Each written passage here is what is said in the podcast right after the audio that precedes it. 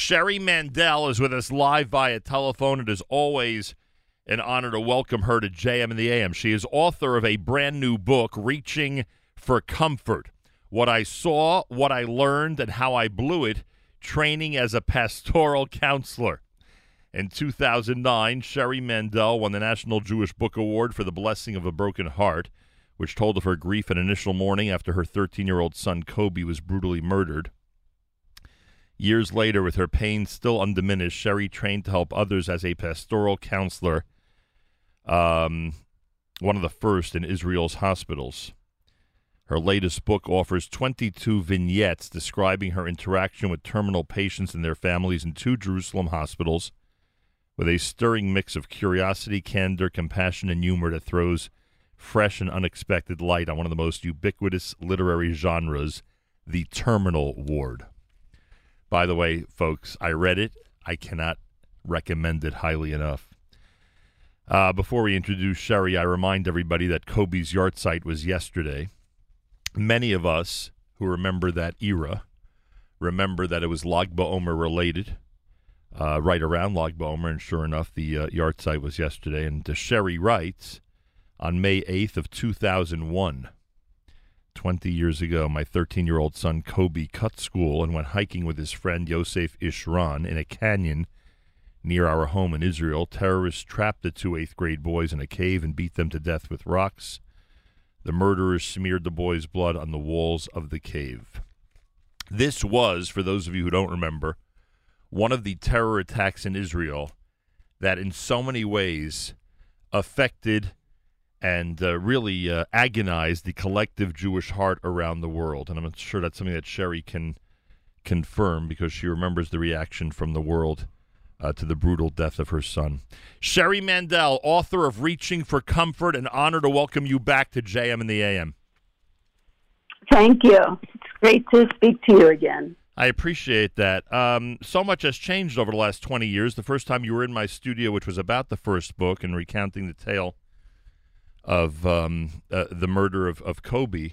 Uh, at that point, I've never, I had never observed the yahrzeit, and now each year I observe three for my parents and brother. And yesterday was the yahrzeit of your son Koby, and and for me, yahrzeit is always a very unusual day. Do you feel the same way? You know, I always look for signs, and I kind of gave up looking for signs. And then yesterday I went swimming. I went to the pool, and this is a crazy story.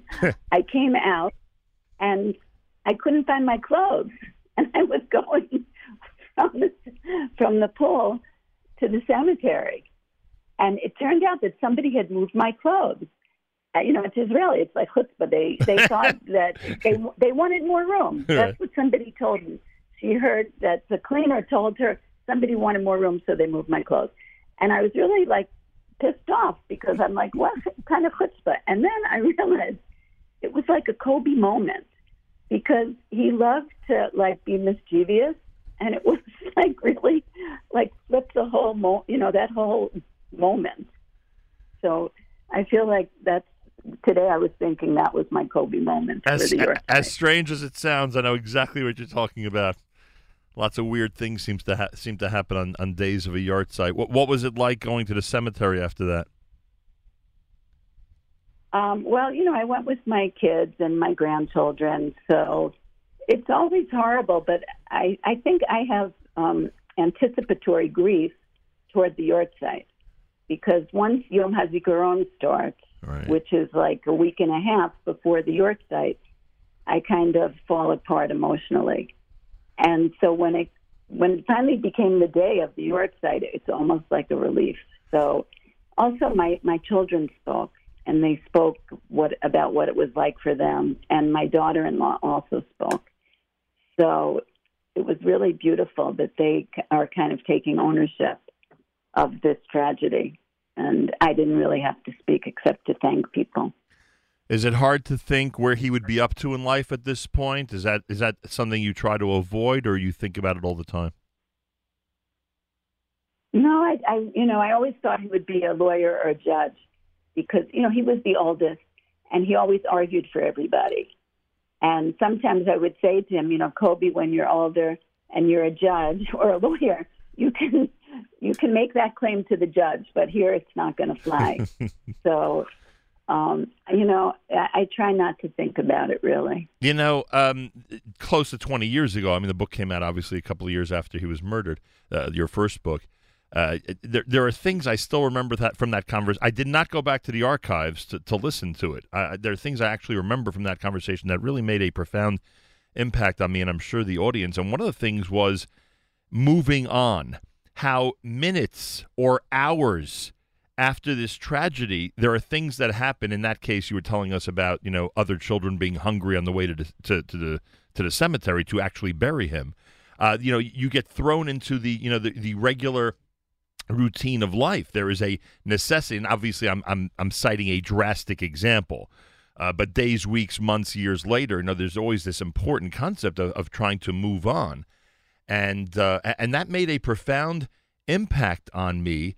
Just realizing how one how one has to rebound from a tragedy, even though it's always with you, even though the pain never seems uh, to go away. Maybe it's a little more dull, but it doesn't seem to go away. I have to assume that that attitude and your whole philosophy uh, is very helpful when trying to counsel people who are going through the situations that you describe in your book, people who are relatives of or they themselves are terminally ill patients. Yeah, well, first of all, I think you don't move on. I think that's kind of a mis- misnomer for, for tragedy that you move with. Like right. you, you do continue, but you bring that person with you. Um, I think as a pastoral counselor or even somebody who visits the sick, that it's what what I learned was just to be quiet and to be present, and also not to be afraid of silence, which we're all really afraid of, mm-hmm. and to just let that space open up, and also to let what's going to happen in the room, you know, occur, so that it's not scripted. You know, that's kind of why I didn't really write this in the book, but I, I would pray before I went into the room right. to let what what to let what's right to happen or what needs to happen happen. You know, I remember you telling us, uh, and I and I've used this this uh, both as someone who has you know during shiva and paying shiva calls. That the most important thing is that you're there. The most important thing is that people realize you've made the effort and you were there. You know, in their time of need, the conversation is not nearly as important. Yeah, no, because words become very cheap during a shiva.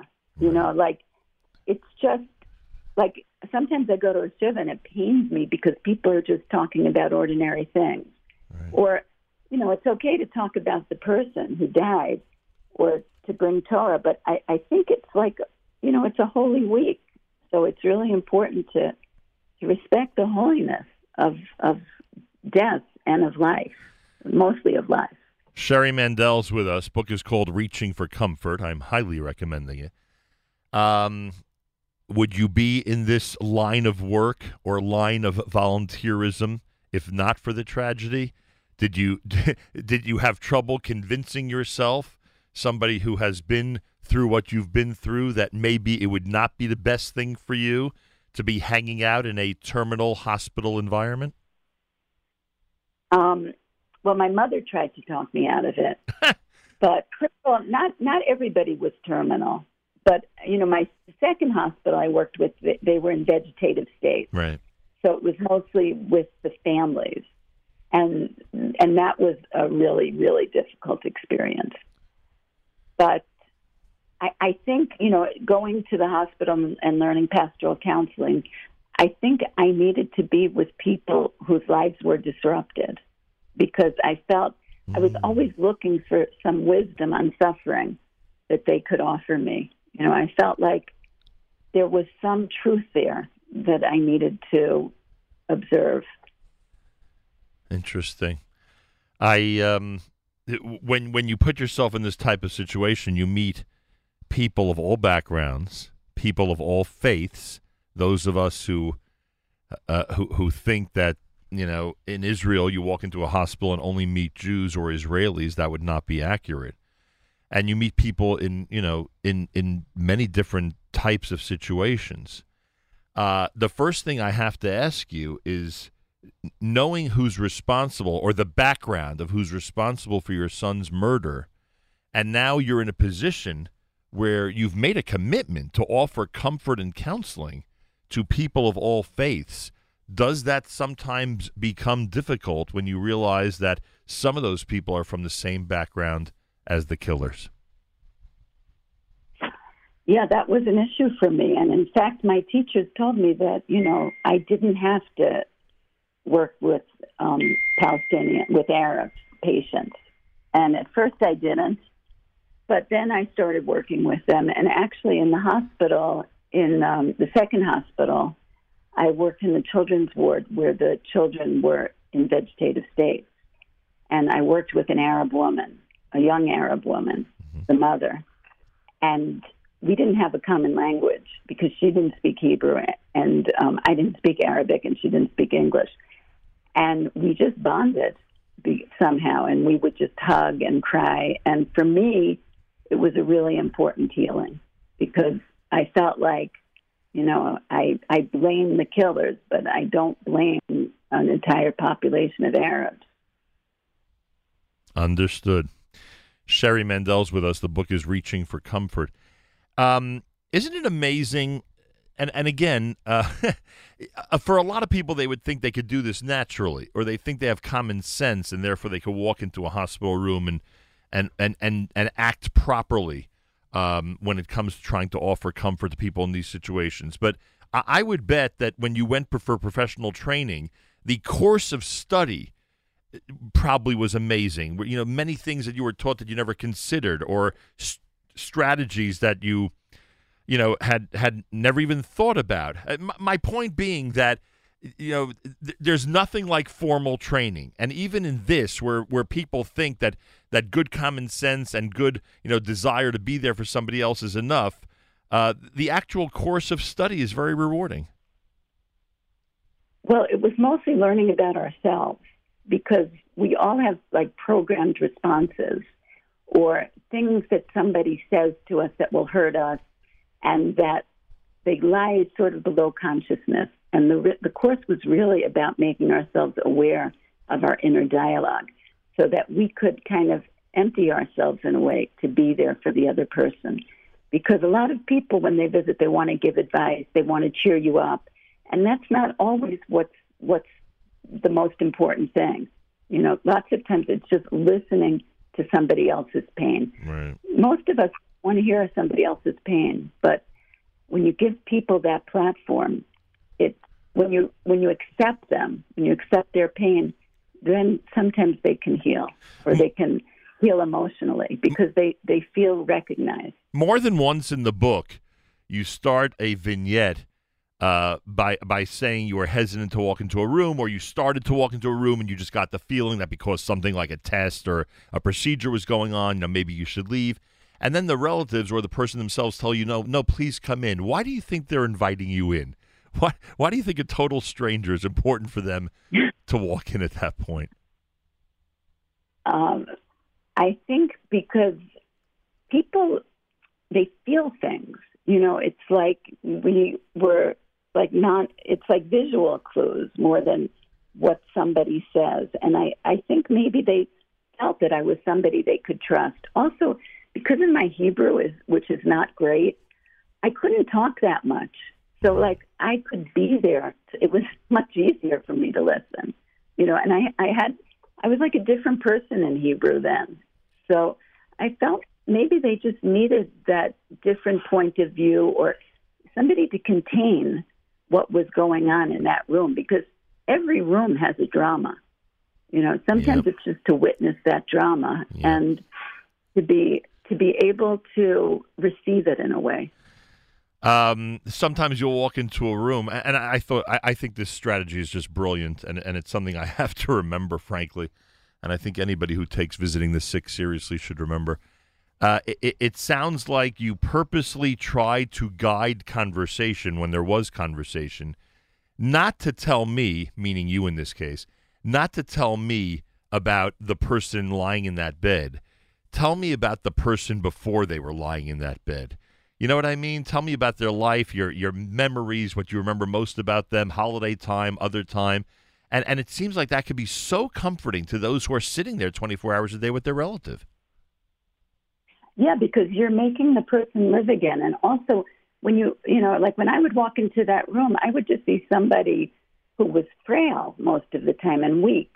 And when you give the family a chance or even the person a chance to talk about who they are, you know, they're they're still that person, even if their body has changed. Right. Inside there, and they still have a strong neshama, and they still have strong memories. So it's it's it's vitality. It's it's vital. Is that a word? Vitalizing? Yeah, I th- I, or, or, or revitalizing maybe.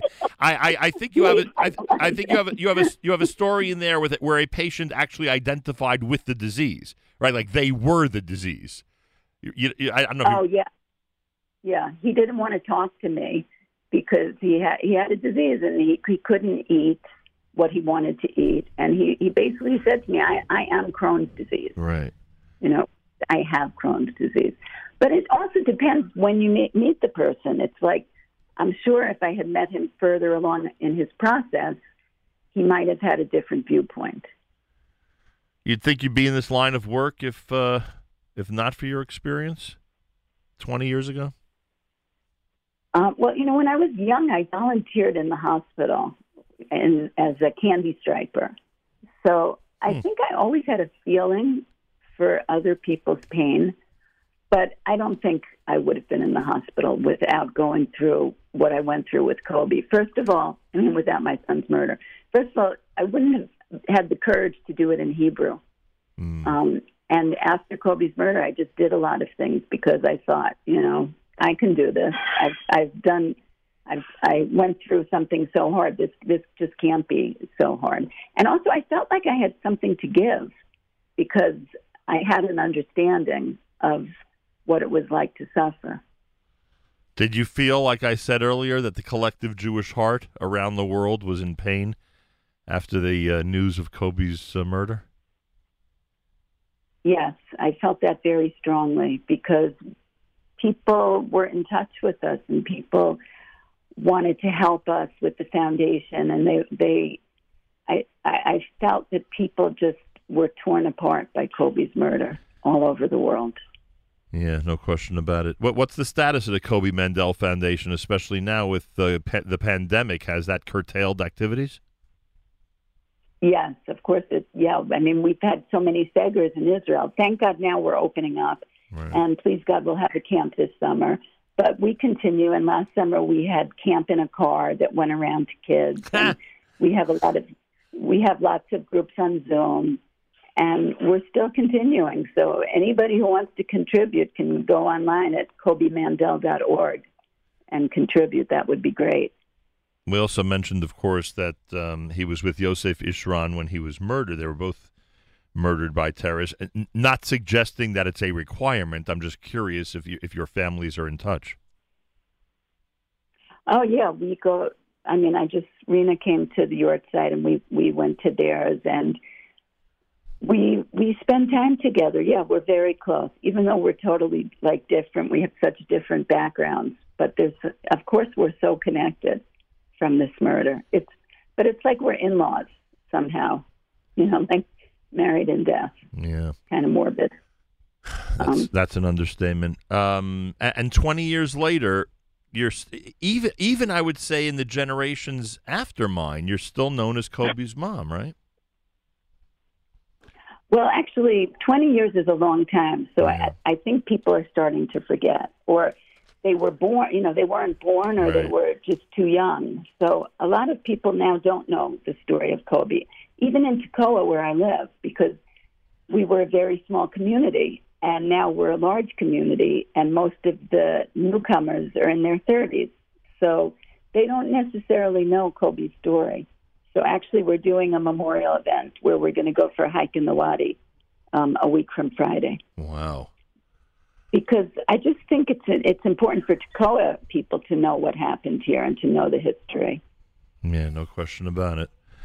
uh, certain areas of Israel, if not all areas of Israel, were built on Jewish blood, and uh, and it's an important reminder, actually, for everybody, not just the Tekoa residents, but everybody, about the sacrifice that so many families have made in order for there to be a Jewish presence, uh, both in your area and so many other areas of Israel. Um, and, and, I wonder if that is at all comforting. You write in the book about. Um, you have something in one of the stories, and I apologize. I read this a few days ago. You have something about uh, you know the, the, question of wasted life. I, I, believe the young man was in a car accident or some type of accident, and you know that hovers over you. I mean, knowing that your son was killed al kiddush Hashem, does that at all um, uh, make it more meaningful and less wasteful? Well, I think it makes it more meaningful for sure and also the the thing that that woman said to me, her son died for nothing. Right. And to me, that is such a painful statement. He died for nothing. Right. And I feel like everything that Seth and I, that my husband and I did, was to make sure that Koby's death wasn't for nothing. Right. So yes, it's Kiddush Hashem, but it it also, I you know when I speak, I always say Koby. You know, he came to Israel and he loved being Jewish and he loved Israel and when people ask what you what they can do, I always say, you know, put Judaism and Israel in the center of your life. Right. And then, you know, then Koby didn't die for nothing. He he died for something, and he died believing in in Israel and proud of living here and and loving it. Look what he was doing on the last day of his life. He was loving the land. Yeah, the you know we did a song. It's on YouTube um, for Koby on Yom HaZikaron, and it's filmed in the Wadi in the canyon. And that canyon is one of the most beautiful places in Israel. And when we go down, I mean, we don't go down that much because it's too painful. Yeah. But when we go, do go down to that cave, it's very ironic or paradoxical because there's such beauty there. And then, you know, there's such pain in that cave. I can only imagine and he'd rather be he'd he'd rather be hiking the land than be in school. yeah, because yeah. Of, his, of his love for Eretz Yisrael, even in the uh, at that age. Sherri Mandell. Yeah. Uh, by, um, by, by, the way, I have to. I mean, it's a short book, you know, I, and I say that only because sometimes that encourages people even more to pick it up.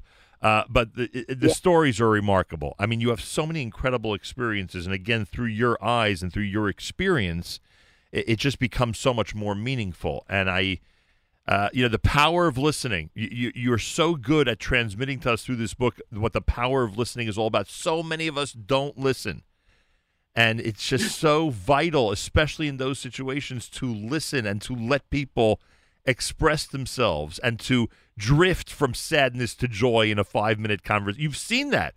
You write about it. How people are all depressed and you know focused in the now, and then they you know, go back and talk a little bit about, you know, the person and who they were and what Purim was like with them and what, you know, holidays were like with them. And, and all of a sudden, five minutes later, it's a completely different attitude. Must be an amazing feeling having right. having that ability to do that and understanding how important the uh, the ability to listen is all about. So uh, all I could say is, like I said earlier, Sherri, I'm highly recommending the book.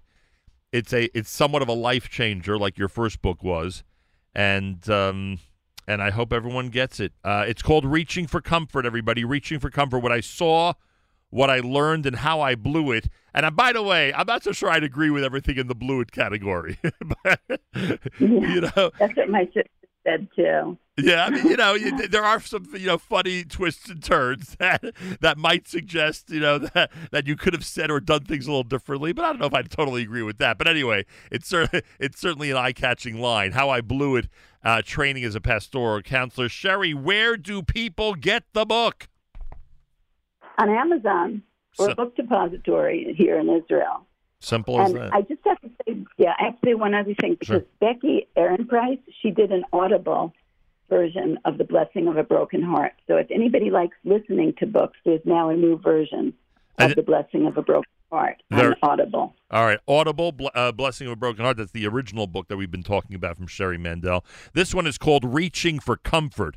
Reaching for Comfort. It's on Amazon, all your usual online uh, uh, major book locations. And again, we are highly recommending it. You will find it fascinating. One story after another. Uh, Koby Mandell Foundation to search it online. Everybody give generously, keep them going. They will have a camp this summer, and 20 years later, they're doing amazing work, and that's a big, big tribute to Sherri and Rabbi Seth Mandell uh, for the way that they have memorialized Koby in that unique and incredible fashion, reaching thousands over the years. Uh, Sherri, I, I can't thank you enough for joining us. Mazal Tov on the book. Uh, and thank you, thank, Thank you, thank you. for all the lessons we've learned from it already. Okay, it's great to talk to you. Have a good day. You as well. Appreciate that very much. Sherri Mandell, uh, Koby's yard site was yesterday. She joined us today. The brand new book is Reaching for Comfort. Koby's gone 20 years, but she has uh, developed an incredible strength and an amazing way to reach out, both through the book and through so many other methods, to the Jewish world with important lessons. And I, I again, I'm highly recommending this book. Get it, get it. It's a, uh, it, it- it's an easy read, but so meaningful and so deep. And boy, a lot of important lessons for those of us who like uh, performing the mitzvah, visiting the sick. This is America's one and only Jewish Moments in the Morning radio program, heard on listeners sponsored digital radio. Around the world, the web at NachumSegal.com and the Segal Network, and of course on the beloved NSN app.